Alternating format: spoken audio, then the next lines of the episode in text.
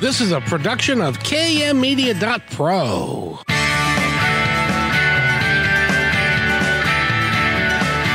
Welcome back to Positive Talk Radio. Our goal is simple to explore evolving ideas one conversation at a time. So come on over into our world. I know you'll like it because on today's show, I've been looking forward to today's show for quite some time. I've got a couple of folks that I'm going to in, introduce in just a second. But before I go there, I have to talk to that world renowned fellow by the name of Eric. Eric, how are you? Good afternoon, Kevin. I'm doing fine. Always now, happy to see you on Fridays. It's, it's great to be here on KIXI. I love coming here. It's it's it's great to be here at three o'clock in the afternoon, which we do every Friday at three o'clock in the afternoon, as well as KKNW on Monday, Wednesdays, and also Friday at noon.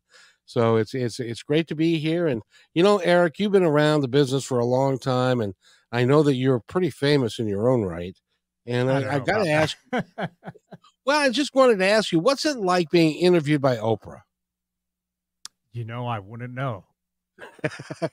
or or uh, there are there are tons of them. Larry Larry King. I one of these. I wish I could have been interviewed by Larry King at one point. Hey, how are you? And uh, but uh, or on the Today Show or Good Morning America or CNN. Well, the guest we have today has been on all of those. He's world renowned. Uh, people know him and by his uh, his name. And uh, I, I'm looking forward to this, Eric. So thank you for allowing me to be here. Of course. Let's bring on our guest. I think I think we should. This is going to take the entire time. Now we've also got him booked for a couple of more times uh, in in the next coming weeks because he's on a bit of a quest. He's on a bit of a mission. His name is uh, James Arthur Ray. You may have heard of that name. He was a co-member of the of the Secret, if you remember the movie. He was in the Secret. He has had a 500 um, in the 500 in Inc.'s 500 top countries or companies in the country in 2009. Um, he's been a distinguished Toastmaster. He's he's a coach. He's written a book, several books, and we we get to talk to him and his lovely wife. Her name is Ursula, and uh, well, let's bring him on right now, Eric. Hello. Hello, Kevin. hey guys, how you doing? Hey Eric, we can't see you, but hello to you as well. We're doing. I'm doing great. Welcome, welcome. No. Hey Eric. Hey, Eric. it, it is awesome to have the two of you and and to talk about the width and breadth of your careers. Um, it's had some tremendous ups. It's also had some difficult downs.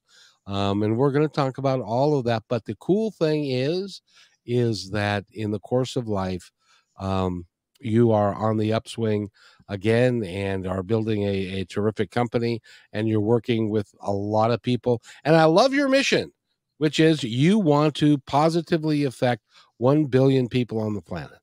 I think minimum. that's minimum. Minimum. minimum. And and that's that's one of the reasons why you're here is, is that we're we're going to talk about that. Uh, but I got to ask you um, because most of us will never have the opportunity to go to a hotel and I don't know if it was in Chicago or where it was, but go to a hotel and and have a nice room and then have a the big black car pick you up and and take you to the studio and and then they apply makeup and and you have a, a sit down with Oprah Winfrey and you kind of lab, map out what you're going to do and then then you get to be on the Oprah Winfrey show. What's that like? Well, it was it was the and don't forget she flew me uh, via private plane uh, to Chicago. Oh, I forgot that part. I was I was speaking in another city the night before, and I couldn't find a connection to get there. So she she told my team, "Don't worry, I'll just send a plane." So um, it, it was a highlight. It was it was a pinnacle in my career. It was really uh, I had visualized that and mentally rehearsed that, Kevin, for decades, literally. and not yeah. not all the time, but I I would turn on the Oprah show on the rare occasion I was home during the day, and I would watch her interviewing people, and I would visualize as the camera came in close on her that she was talking to me, and I would feel the feelings of that, and I would answer to the TV by myself, which most people would have thought I was crazy if they were walking into the room, which they didn't. but it was it was the pinnacle, and I I had told people. I had told a, a colleague of mine, I was with AT&T School of Business. One my last job at AT&T, I was a C-suite consultant and I was working with organizational culture and doing leadership and performance work. And I had told my colleague literally decades earlier, I'm going to be on Oprah someday. I don't know why or where that came from. And she said, For what? And I said, I don't know, but I just know I am. And she thought, Okay, that's kind of arrogant. Um, but whatever, whatever, you know. yeah, know, whatever you say. Um, but it, it, did happen. And it was, um, it was a phenomenal time. And I think probably one of the most uh, memorable parts of that. I, I was on twice. Uh, the first time they brought me and was it four others from The Secret? I think so. I think Jack Canfield was there. Canfield and and Lisa. Lisa was there. Linda, is that right? Um, no, there's no Linda. Uh, what's her the the lady that made Rhonda. it? Rhonda. Rhonda Byrne was there, and my bad. and Michael Beckwith was there, and myself and she invited me and Beckwith back. Yeah. Not the rest of them. So um, it was it was really, but it was in that first show that I said to her during the break, I said, true forgiving is the ability to say thank you for giving me that experience. And she said, I don't believe I've ever heard that she said, when we come back on air, please say that again. And that was kind of a highlight for Oprah to say, please repeat that when we get back on air. Uh, but it it's true, and it was true every bit as true then as it is now, because all forgiveness truly ends in gratitude. If you if you don't come to a point of gratitude, then you haven't really forgiven. You've still got some bitterness and anger that needs to be let go of. True. What does it feel like to? Because I re- I remember when the secret came out and everybody was talking about that movie. Everybody was talking about the law of attraction and what it meant and you know i've had the opportunity to interview Neale Donald Walsch, who was also in that um, and by the way for those of you that don't realize how big oprah was at that time there was a guy by the name of gary zukav who wrote a book called Seat of the Soul and the book wasn't doing all that well until oprah put it on her book list and it became a million seller because that's the kind of impact she had. Right. And to not so much to this day because she's kind of gone off, but and doing other stuff. But mm. it was pretty pretty amazing, and she she's an amazing lady, and um, I'm so glad that you had the opportunity to do that and to educate her a little bit in something that she hadn't really given much thought to. yeah, how about that? how about that? So yes, it, it was it was a, a, phenomenal experience.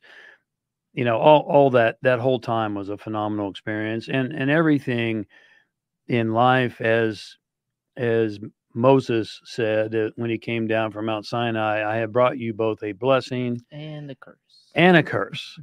Uh, everything comes in dual a dual package, and so as beautiful and as wonderful as it was to to be that much in demand at the time there was a there's a downside or a dark side to that too. And i think that's a really important lesson for most of us to learn particularly the younger generations who who want to be famous. They you know they don't care what they want to be famous for. You know what do you mm-hmm. want to be famous for? Oh i just want to be a youtuber. Yeah. well doing what? Well I, I don't know but you know i just want to be famous.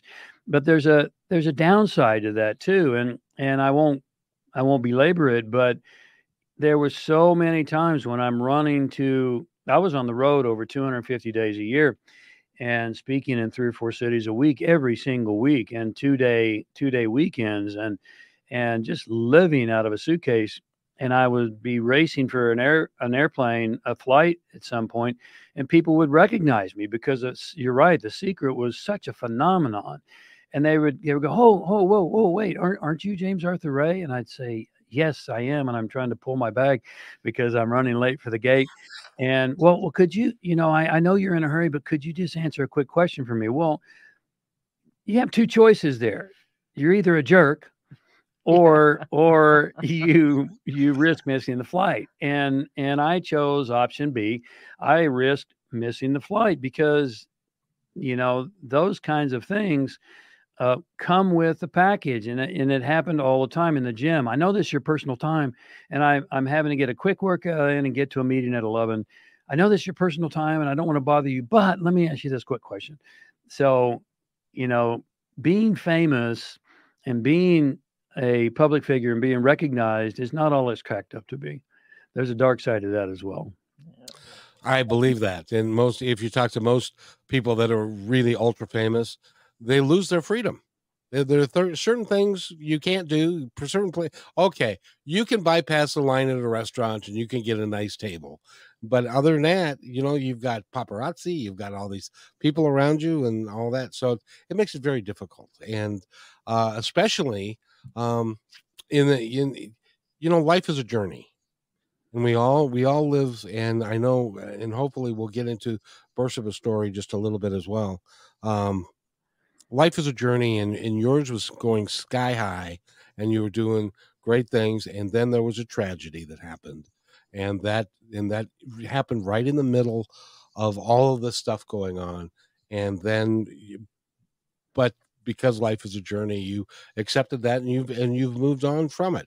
I i don't want to belabor that either um, but i i will leave give you the microphone to tell us whatever you feel comfortable about that time well i'm i'm an open book uh, kevin so whatever you want to talk about i i'm mm-hmm. very transparent because i think i believe that god prepared me for the difficult time that we're living in right now you know, because there's a lot of people right now facing tremendous difficulties. We we live in turbulent times, let's face it. And and so you have to have the mental toughness and the emotional strength to to push forward through those turbulence or they're going to knock you down. And mm-hmm. and I, you know, I see so many people get knocked down because they don't have the mental toughness and the emotional strength. Well, I got you know, I had a tsunami hit me in 2009. I was at the top of my game, and my team and I were conducting a five day deep dive retreat in Sedona, Arizona. And when I say deep dive, we were dry, diving into the cause or the drivers of behavior. Most people believe, and, and here's where, you know, the secret, as grateful as I am for the secret, it's really kind of a it's a surface level introduction to to true personal performance in, in my opinion because it's not just about visualizing and there's going to a bicycle and it's going to be mm-hmm. on your porch next morning i mean how's that one working for you um, it doesn't it doesn't work and and yet it was put together for a mass market and for mass appeal and i'm grateful for it i didn't totally agree with the way it was presented but nonetheless going back to this deep dive into drivers of behavior, the things that drive behavior, yes, visualizing is important. Yes, vibration and frequency, that's scientific. And what drives those things? Well, psychology tells us 95% of what drives that vibration or that frequency is buried in your unconscious mind. So think about that. What that means is that as you live consciously day to day, you're living on 5% because 95% is driven by your programming and your conditioning. And so, what we were doing in that retreat was we were diving deep into those unresolved emotional issues. And that's the work that Bersabeh and I both do right now to a large extent because mm-hmm. that's one of the greatest causes of lack of fulfillment as well as lack of achievement is fragmentation. People are fragmented. You've, they've got all these things going on consciously and a whole lot more going on unconsciously that have been stuffed or denied. and so it was a tough week. And at the end of the week, and we worked long hours. It and you know, I up close and personal. It was a very small event for me at the time, 50, 54 people. And I worked with everyone one on one. At the end of the, the event, we had this experiential learning opportunity called a sweat lodge. And we'd done it for five years prior. Well, in 2009, it was always a highlight, Kevin, because it was kind of like a graduation ceremony. We'd done all this hard work mm. throughout the week. We'd cried, we'd laughed, we'd hugged, we'd worked hard. And now we're going to practice what psychology calls transference. Take take that hard experience and transfer it into an experiential learning opportunity where we'd have to push up against our own resistance and hopefully break through. And we'd done it five years prior, and it was always a highlight because it was tough. And we told everyone it was going to be tough. And people would come out victorious, and, and we'd celebrate, and we'd have a dinner afterwards, and everyone was on a high. Well, in 2009, something went horribly wrong. And according to the medical evidence, uh, it was it was toxins there were poisons, and that was written on the ER forms when people were admitted to the hospital. So if you're ahead of me, you kind of know where this is going because at the end of the day, three people died mm-hmm. in that activity, and it broke my heart. It it literally broke my heart. These are three people that I got to know personally. They weren't clients anymore; they were friends, and I really cared about them. If you've ever lost anyone you loved and care about, then you know how that feels. And there was this this big hole, this emptiness inside of me, and it felt like it was more than I could handle. And it was on my watch. It was the antithesis of anything I'd ever intended for anyone living an entire life attempting to create independent thinkers and help people empower themselves and set themselves free.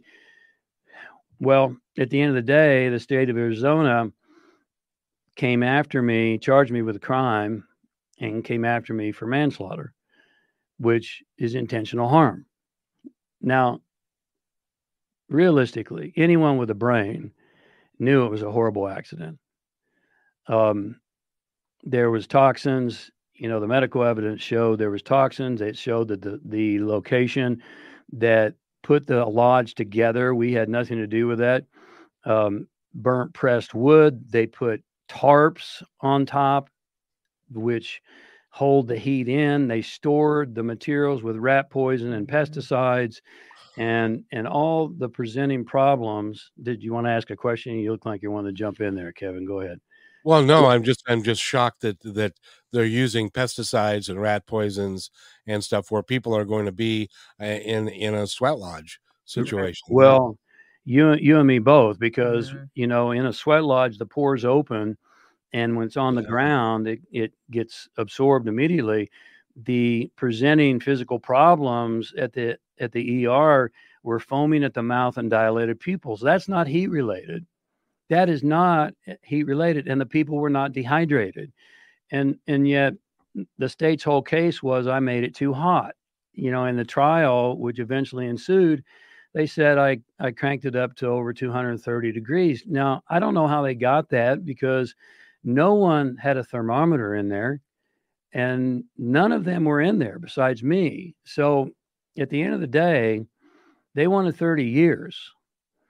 And if they had gotten what they wanted, I wouldn't mm-hmm. we wouldn't be here with you today. Thank God the the jury could not find one shred of evidence to back up manslaughter. There was no intentional harm. There wasn't. It was an accident. But there was a lesser inclusive called called Negligence. And that was by design too. They mm-hmm. bumped it up to get two shots. And it was a media sensation. If you remember, it was all over. The media crucified me, literally crucified me. I went from from media saint to media media Satan, just like that. And they literally just anyway went after me hard and it, it really shattered my world model and my whole idea of of who we are as a country who our legal system is um, who our political system is, and and it even shattered my own self image. Quite frankly, it really beat me down hard. And and so anyway, at the end of the day, I went to prison for two years. I came out. I came out um, in 2013. Ten years ago, I was 20 million dollars in debt. I was homeless just 10 years ago and I was completely alone. I didn't have my lovely wife at that time yet. Um, and so, what do you do? You know, and so as a viewer today, as a listener today, if you're going through tough times, I get it. Mm-hmm. I get it. You know, and there's a lot more to the story that that I I'm really condensing it. There's so many other things that just came at me and came at me and came at me, and by the grace of God, you know, I I had what it took to keep moving forward. And and so 10 years ago, what do you do when you're standing in the middle of the desert in Arizona and you're homeless and you're 20 million dollars in debt and you're alone? Well, you better have some some great internal resources. You better have a great relationship with God. You you better, however you define that, you better be able to know who you are regardless of what the world says about you or believes about you. Mm. Uh, James, I want to I want to make this point real quick, and that is this: if you've ever gone, and I have, I've gone to retreats where you're with 50, 75, maybe 100 people, and you're with them for days, and you become like a family. Right. It's a very close. You you get to hear stories that you wouldn't hear otherwise hear from people. You get to help them through. They get to help you there's no judgment, uh, at least the ones that I've been to, and everybody wants to work together. So, how a prosecutor at the end of that could accuse you of anything other than the purest motives, I don't quite get, other than the fact that they were using you as a, a way to get more publicity for themselves. Does that make any sense? It makes total sense. It, it yeah. was, you know, one of the things that that I know to be true. And there's always exceptions to every rule. Mm-hmm. But I know that our legal system is not based upon justice and a search for truth. It's unfortunate. We've all been taught that it is. And I really wanted to believe that. And my lawyers even told me, hey, there's been multiple deaths in sweat lodges before. It'll be a civil issue, but there's it's never been prosecuted as a crime ever. Well, there's a first time for everything, isn't there? And it was in Prescott, Arizona, and the DA was running on a ticket of being tough on crime. And she was up for reelection, and she had a real opportunity to grandstand. It was all televised. And, you know, at one point in the trial, Kevin, when all the evidence, Dr. Ian Pace from Harvard University went was my doctor testifying on my behalf, went through 4,000 pages of medical evidence and testified under oath that it was most likely pesticides, she jumped up and said, and slammed the desk and said, I don't care if it is pesticides. James Arthur Ray is still responsible. oh, I, I'm not sure how that how the logic follows on that. It doesn't. But you know, in remember I said um, true forgiving is the ability to say thank you for giving me that experience. I'm grateful for that experience. I don't want to do it again. Don't get me wrong, you know, but I learned so much. I grew so much. There was no better place I can imagine to to realize who I was and to utilize the things that I had taught for years, except in the hell that I lived in for two years I mean, I I I talk about all this in my book, The Business of Redemption, mm-hmm. which was a real cathartic. It took me six years to write that. It was a real catharsis for me, but I learned so much. I grew so much. I became stronger. I I I recognized who I am, even when the trolls and the haters were hammering me as they do so well, and and yet I knew I know what the truth is, and I still do to this day and fortunately, so did my lovely wife. And and here's the I'll tell you this one thing. Um, I'll tell you two things actually. Uh, first of all, she told me if if she'd have met me back then, that she wouldn't be my wife now. So I'm really grateful for that reason amongst many others because I I was I was quite full of myself, you know, when I was on the top of the game. It's really easy to get carried away and and kind of think you have it all figured out. And then the second thing is, you know, if if the viewer and you, Kevin, remember the secret. I was the genie guy. Your wish is my command. And if yes. If you don't recognize me, it's because I didn't have any gray hair. And you know why I have gray hair Oh, now? Here we go. It's because I'm married. you know, if, if, if anyone who's married knows exactly what I'm talking about. So anyway, well, and the, and the cool thing is, in our pre-interview discussion, you two have not been apart since you got together, and you do everything together, and you work together, and that that is really cool. I, I for one, um, James, I'm sorry that that happened to you, but when you look at the totality of your life, I think it will prove to be something that not that, not that three people passed away, but right. the, the issues that you confronted that you were able to get through, where you are now, where you're going, the people that you're going to help over time. I think it's an really is an important place to be, and um, I'm glad that you didn't fold your tent and go home, as it were. Yeah. Well, I'll tell I'll tell those of you who are in the throes right now, and there's a lot of people in the throes. It's it's Mhm. it's a challenging time. I will tell you, there were many times when I thought I was going to fold my tent, and and that's by the way, that doesn't mean anything's wrong with you. It means you're human. But I didn't. you know, just don't do it. Yeah. You can you can consider it, and that's human, and just don't do it. You know, keep moving forward, one step at a time, one day at a time. And of course, I've had a tremendous partner. We've been together for 10 years.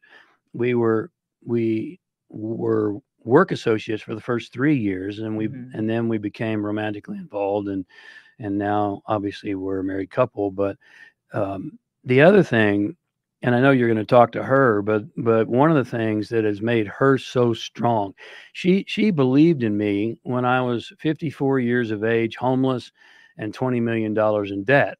Now that tells you a lot about this this woman.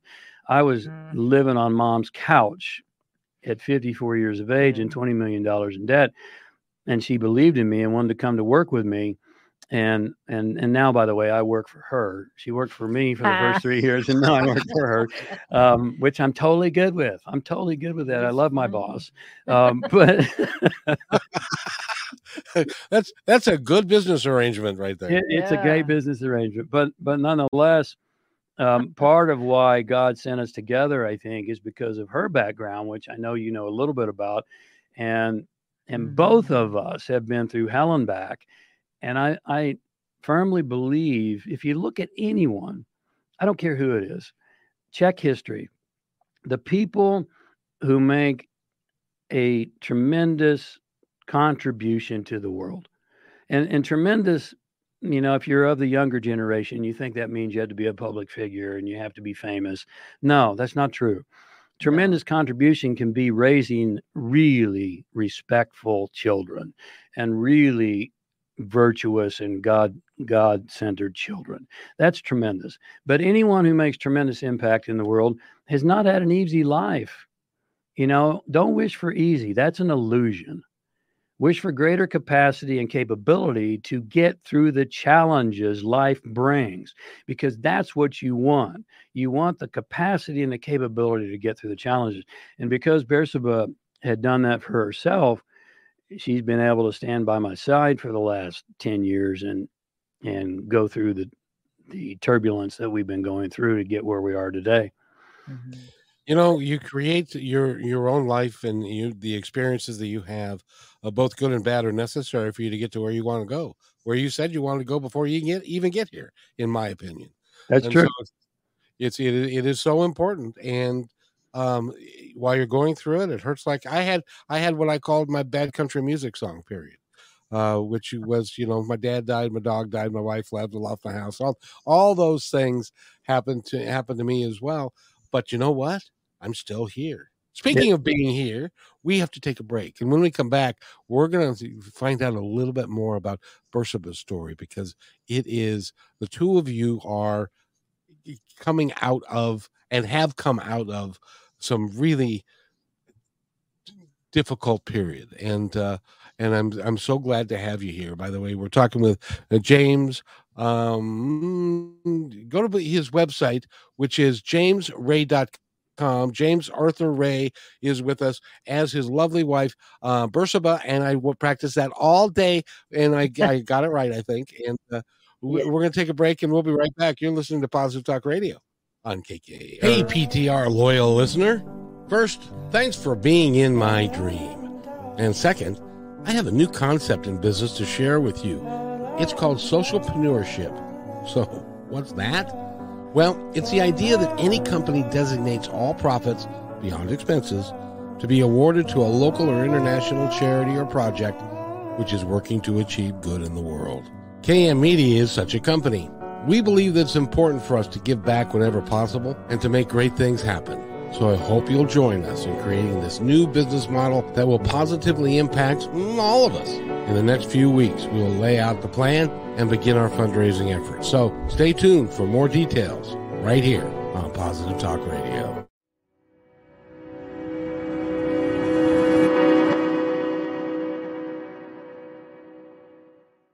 When you want to say more than words communicate, you can with flowers. Your custom boutique floral studio in Bothell, Washington is a naturaldesign.com, connecting you to nature through the language of flowers. Where your people are is where our flowers are beautiful. Your success is our goal. A naturaldesign.com at your fingertips today. Hey, thanks for listening to Positive Talk Radio. Did you know that we're also a media production company? Well, surprise, we are. We can create all kinds of audio, video products to fill any need. Please visit kmmedia.pro backslash our dash store for a complete list of products and services. In addition, do you need a great voice to add to your own website or any other project? I know that we can add depth and quality to your work. I've been told more times than I can count by many professionals in the business that my voice adds to the quality of the presentation. So let me create something for you. Please contact me at kevin at kmmedia.pro and let's create something great.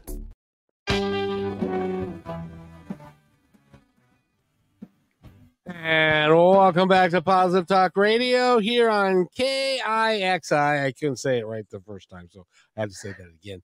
Uh, we're, we're talking with James Arthur Ray and his lovely better half and boss, um, I, I, I got to tell you before you start talking to her on the break, she said, You know, Kevin made a statement and he's right. I never really thought about it. We literally have not been apart for 10 years and and you you know i mean that's not that's not yeah with the exception not... of this it's literal and and so anyway yeah, i thought that was fascinating it's fascinating you're right and and we're still we're very happy so which which is a, a small feat not unto itself. I mean, it's important that that, that you're happy. And eh, the, the, interesting thing, James, is that you're a different guy. I, I think you're a totally different guy and than than you were way back when and but it was all a learning process and it was going through uh, in order to get to where you are today you had to do some of that um the extent of which you know people lost their lives and that's but that was not something that you did i think it was the rat poison uh, which is just amazing to me. And in any event, enough of that. I want to put that aside because uh, Bersabeh, we're going to talk to you now. How are you? I am doing well. Thank you. How are you? I'm doing well too. Now, you're not from around these parts. You came from a whole different country, didn't you? yes, I was actually born in Iran. Uh, been uh, I was born in Iran at, at a time where Iran was at war with Iraq. So all my childhood memories, first memories, imagine having bombs being dropped in your neighborhood and machine guns you'd hear at night, sirens going off. So it, it was uh I was running away from bombs and guns. That that was my childhood. Jeez. and and if memory serves me, that was in Blood and Treasure. That was a very significant war between those two countries. Yes, yes, it was. Um, and it was around the time the so-called revolution in the name of democracy in Iran, which turned out not to be that, was they were given a hard time to people who had the uh, religious beliefs in uh, being Jewish, and Baha'i is what I was raised in, and some some to Christianity as well and because of that we had to flee the country we escaped. So we found someone who smuggled us out of the country. We escaped across the desert in the middle of the night at the risk of being caught and you would be killed if we got caught. And thankfully we made it across and went and had to stay in uh, pakistan for a couple years to get our papers to be able to come to the states and so you were actually able to get here. Where did where did you settle in the states? Uh, first, when we mm-hmm. came, when we first got here, we went to California because we had some family there. But from there, I think we only stayed for about maybe a year or so. Parents moved us to we moved to Arizona. Arizona, our favorite state for both of us. he was waiting for that. It was probably one of the worst times of my life. well, Comparing to, I guess. I'll well, tell you, Arizona's got problems to this day. Uh, that they're they're, they're, having problems. Yeah. Not not my favorite state. Well, well, tell him a little bit about what happened well, to you in Arizona. Yeah. Okay. So Arizona at the time, excuse me, when we moved there, it was the population was you know, mostly Caucasian individuals. and we are not. so you as you can imagine we we had we had a bit of a hard time uh, especially us kids going to school we did get picked on and some names being called and this and that but other it was very it's interesting to me because it was the younger generation that was there they were more into um, I want to say gang related behavior and which I think about it now is fascinating because you wouldn't really think of that when you think about Arizona. Would you? Well, but well, you know, you think of Arizona, you think of the, the snowbirds. They, you know, they they go down there in the summertime or in in no actually in the wintertime mm. and leave their northern homes and then they go stay there and then they go back but uh, there is um there's an underside yeah. to that community mm-hmm. yes that that's and and she was strapped to the underbelly i um, was yeah i was not the same person you see today you well, you kind of okay so the environment that i grew up in and parents just you know were fresh out of another country barely spoke the language. Um, they had to work double shifts so they were gone all the time. So the kids we had to take care of be able to take care of ourselves and you know the tv pretty much raised us. And because of the harsh environment that i endured growing up i had to mm, what's the best way to say it? i had to become a certain person in order to be able to protect myself, if that makes sense. Oh, sure. So I did get into a lot of gang behaviors and drugs and smoking and drinking and all all kinds of things to be able to survive in that environment. So it's it's been quite a journey. I removed myself at the age of uh, I believe I was 19 or so or 20 years old and I just told my parents I'm I'm leaving. I'm moving back to California. Well, California is a better place to be rather than than Arizona's got some. I my son was in Tucson for a long time, and so mm-hmm. I spent some time there. Yeah. And it is uh, it's a completely different place. Now, I live on the on the left coast, which is Seattle, and California's on the left coast too. If you yeah. go to the Midwest, they say you live from the, on the left coast. That's where all them liberals are. yeah. and, but it, but for me, it works. I'm glad you got out of there. Yeah. Um, and now you also are working with James and you are doing the work as well as James is doing it. Describe how you became familiar with that and, and that whole process of how you became involved with that. Sure. Uh, well, I was really jacked up. No. That's a technical term. That's very true. Yeah, no, it it's very true. I was, you know, I had all kinds of uh, traumatic experiences given my childhood, and th- those things when they happen to you at such a young age, you grow up uh, having certain behaviors that you can't figure out why because of these uh, traumatic experiences that I that I had. So fast forward, I had married once before, and it turned out to be a horrible marriage because it turned out to be mm, verbally and physically abusive. Well, I'm sorry. Yeah, I appreciate that. And and I I you know, I decided to leave and I think anyone who's been in a uh, divorce, whether if it's a good you're leaving or bad you're leaving, it sucks either way. Mm-hmm. Um, you have to come, and then I because I the person I married was in Belgium, so I had moved there, and then when I got divorced, I was like, okay, so now I got to go back in my mid 30s, and I have to start all over. Nothing like 54. Thank, I had to move in with my parents. In, sweetheart. I appreciate it. It wasn't as bad as yours. so, and when I came back, I was broken even more, more uh, having to start over and figuring out what I want to do. And I, I've been, I was a smoker for 24 years. So then I went there was a some kind of networking company that I was a part of, and they were having a special guest uh, come in, and I didn't sign up for that company. A friend of mine signed me up and said maybe you like to do this on the side to you know till you figure out what it is you want to do. And I thought, yeah, okay. And I said maybe I'll look into it. And they happened to be having a guest speaker come in from the secret. I didn't know who it was, and I thought, well, maybe I'll go. So I ended up going and I had no idea who it was. And I was sitting there and I got there late. And uh, he walks in. And at the time, they were doing a documentary on his uh, what had happened to him in Enlighten Us. And he walks in and I'm looking at him and I didn't recognize him because he had longer hair and a goatee. And I'm like, I'm like, he wasn't in the secret. Who's that guy? You know? and then he looked at me and he smiled. I'm like, oh, it's the genie guy. I know who that is.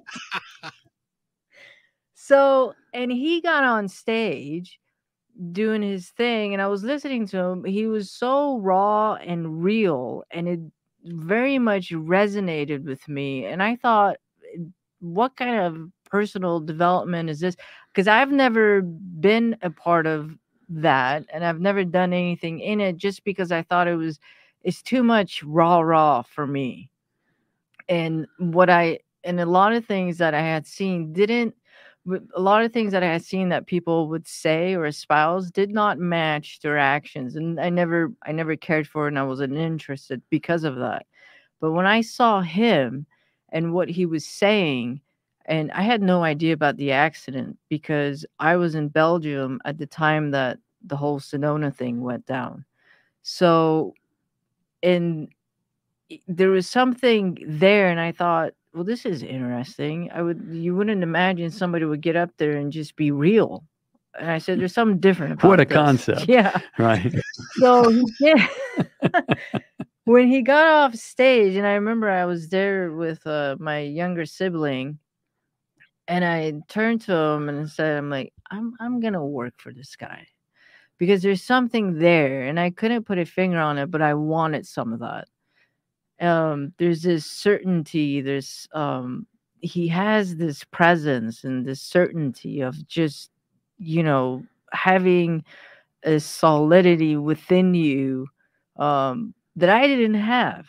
It, it, and i think most people you know fight to find that or have that to have this self-awareness where you you just you just know you're solid. And so i reached out to him uh in well first she I, she stalked me on Facebook. I did. That's the reality. That's how we all meet these days. yeah yeah, he answered, and I said, hey, I'll work for you. And I think I told him, I don't I just listed a bunch of things. I'm like, I do this, I do that, I do this. I'll do whatever you want. She basically and she basically told me my social media was terrible, and she has a she has a, a background in so in graphic design, graphic design, and she was right. My social media was terrible, um, and yeah. so she said I can really help you with that, and and we got together mm-hmm. for lunch and. Yeah, and then he told me his whole story of what had happened and and what he's doing, and I thought, and and here's the thing: before we met, which was the interesting part, I went online, I went on Google and looked him up, and Google is not its friend. And I thought, whoa, this, you know, this doesn't match the person that I met. So then when I had lunch with him and in seeing what I saw on the web and, in speaking with him, I thought these it doesn't these two do not match up at all. And that's when I I said to myself, I'm like, oh, I'm not going anywhere. I'm gonna make this happen. So here we are.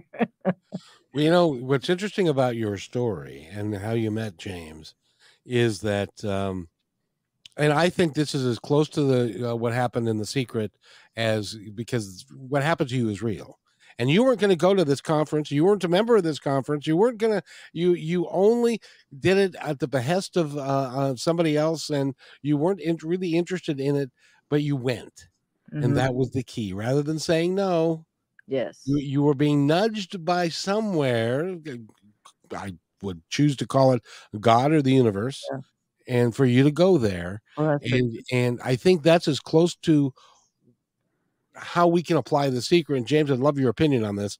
How we can apply the principles of the secret is to when you get the those opportunities that are mm-hmm. presented to you, you don't say no. Yes. You go find out what it is, and then since sometimes it'll work, sometimes it doesn't. In this case, turned out to be a 10 year relationship. And it's a lifetime yeah. relationship. We're we're well, not going anywhere. Well, right? 15, what was mm-hmm. it? No, well, Kevin, I'll, I'll, I'll tell you. 15 years prior to that. Oh, it, it gets better, Kevin. I see, I was going to call her out. You don't know the there's there's a better part to that with the secret. So go ahead. Okay, so I think it was 15 years prior to that when we first met. I was watching The Secret. I was probably in my mid 20s or something. I don't remember. Um, and I I remember watching it, and as I was watching his part, he was the way he was talking about something about a relationship and what you do, and the, just of what he was talking about. I was looking at that and I thought to myself, I'm like, you know, I'd really love to be in a relationship with someone like that. I didn't say exactly him, but I said someone like that. Be careful what you wish for because the universe is going to bring it to you. There you go. Well, yeah. but not without.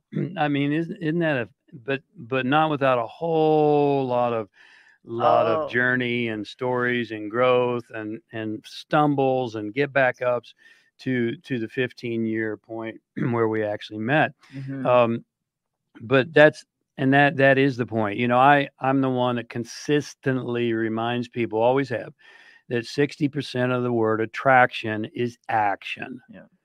And and and that's people don't, you know, unfortunately, that's why I said I don't totally agree with the way it was presented. I understand why it was done. It was made for a mass media market. And yet you've got to be in the right place at the right time to meet the right people to get the right opportunities to take the right mm-hmm. action and get the right results you you have to you have to do something 60% is action. So, yes, there's visualizing is important. Yes, feeling the feelings of belief uh, is important. And then you you have to, like the Quakers used to say, you got to pray and then move your feet. You know, you, you got to get busy every single day, holding the vision, but you've got to do everything a hundred percent.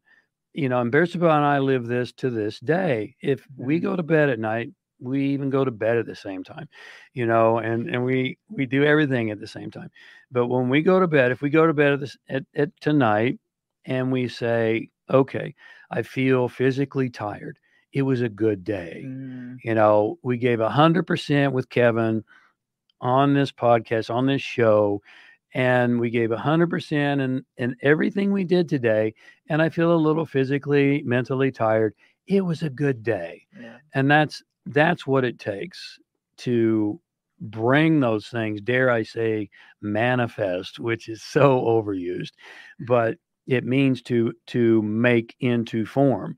Sure. To bring something into form, you've got to use your hands and your feet. I have a I I I love to, th- to throw this metaphor at you and see if if you think that I'm uh, uh, uh, out of my mind. It's something that I call the fifty thousand foot view. We don't get the the opportunity to have the fifty thousand foot view of our life. We get to see the tree in front of us and the tree behind us. Our job is to keep walking, to be aware, to trust, and to keep walking and then that the source or god or or your guides or whoever you want to call them they will help you so that you're walking in the right direction and if you start walking in the wrong direction they'll help you get back on track sometimes it can be a little painful uh, but that's the whole thing. So tell me is that is that a reasonable um, thing to say? It's not only reasonable it's absolutely correct mm. you know and i could i could use so many metaphors. You're driving across the desert your headlights shine what maybe 100 feet in front of you and it's pitch black at night and you can only see how to go to 100 feet you go 100 feet and you go and then you can see to go 100 feet more. You're climbing a mountain and you can only see a certain degree but you get up higher and you can see how to go further. Um, that's that's where faith comes in. And and faith is not blind faith. Faith, faith is an understanding that that 50,000 foot view, which is, let's call it God's view, and, and to have faith that, that everything is unfolding as it should. Mm-hmm. Yes. You know, here's, let me give a new definition for positive thinking because a lot of people say, oh, just be positive, just be positive all the time, just, just expect the best. Positive thinking is not expecting the best because quite frankly, sometimes what you think is the best is actually the worst for you. You know, how many times have you thought, oh, I want to marry that woman, or I want to marry that guy, or I want to get that job? And then you get it, and you're like, oh my God, I don't, this is a really bad it. thing to do. Oh, crap, what have I done? Yeah. I mean, the Buddha, they asked the, the Buddha once, why don't you teach your students to pray? And he said, my students aren't awake enough to know what to pray for. And so, and that's about as profound as it gets. And so, two positive thinking is not expecting the best because sometimes the worst is the best. Mm-hmm. That's just a fact. Look at your the history of your life and you'll know that's true. Here's true positive thinking. True positive thinking is accepting that what is happening is the best. That's true positive thinking, accepting that what is happening is the best. Well, James, you know, I'm I'm going into bankruptcy right now. Been there, I understand. And yes, I'm grateful for that too, because so many great lessons and so many great things came out of that. You know, well, they're foreclosing on my house. I've had seven houses foreclosed on. Oh crap. You know, so so I've been there and I'm not minimizing anyone else's experience. Please understand. Yeah. I I can relate. I have I have compassion for that. And yet I'm really grateful that I don't have those seven places anymore because all seven of them had seven mortgages. And and it's just it's just nuts. So so true positive thinking is accepting that what is happening is the best. Even if you can't see it, you know that God, from I love your 50,000 foot view, can see the whole unfolding, the full spectrum. And we can't, not yet. I uh, couldn't agree more. By the way, these two are going to be on uh, Positive Talk Radio next Wednesday at 4 p.m. on KKNW again. And I want to thank the two of you for doing that. Uh, and sadly, we're going to run out of time. I, I, we could go another hour, hour, hour and a half, but Eric isn't going to let me. I'm afraid because he's Eric's got the iron hand. Yeah, he does. He's he's got responsibilities. We've got about a minute left. I would like you guys to tell our audience anything you'd like them to know. Go. Uh, thank you for having us on, and we look forward to talking again next week. think think for yourself. Do your own research. Oh, yeah. I'll quote the Toltec accept nothing at face value, even what we're telling you. Don't take it at face value. Dive deep, mm. do your own research, get your own experience, and that's how you learn and grow. Well, you you guys are professional media people because you you beat the timeline. Now I got another thirty seconds. oh, well, I've done this a time or two. Bersabeh was just a quick study, so yes. I just hang out.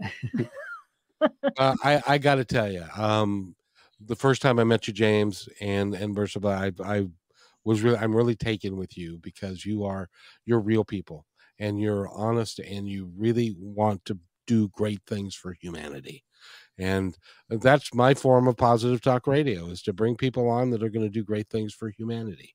And you guys are and i i'm sorry for the, the bad things but at the same time the journey is the journey. We just do the best we can and we get through it. I want to thank you guys for being here. You'll be back wednesday at four o'clock on kknw and by the way everybody be kind to one another because each other's all we've got. We'll see you monday God bless.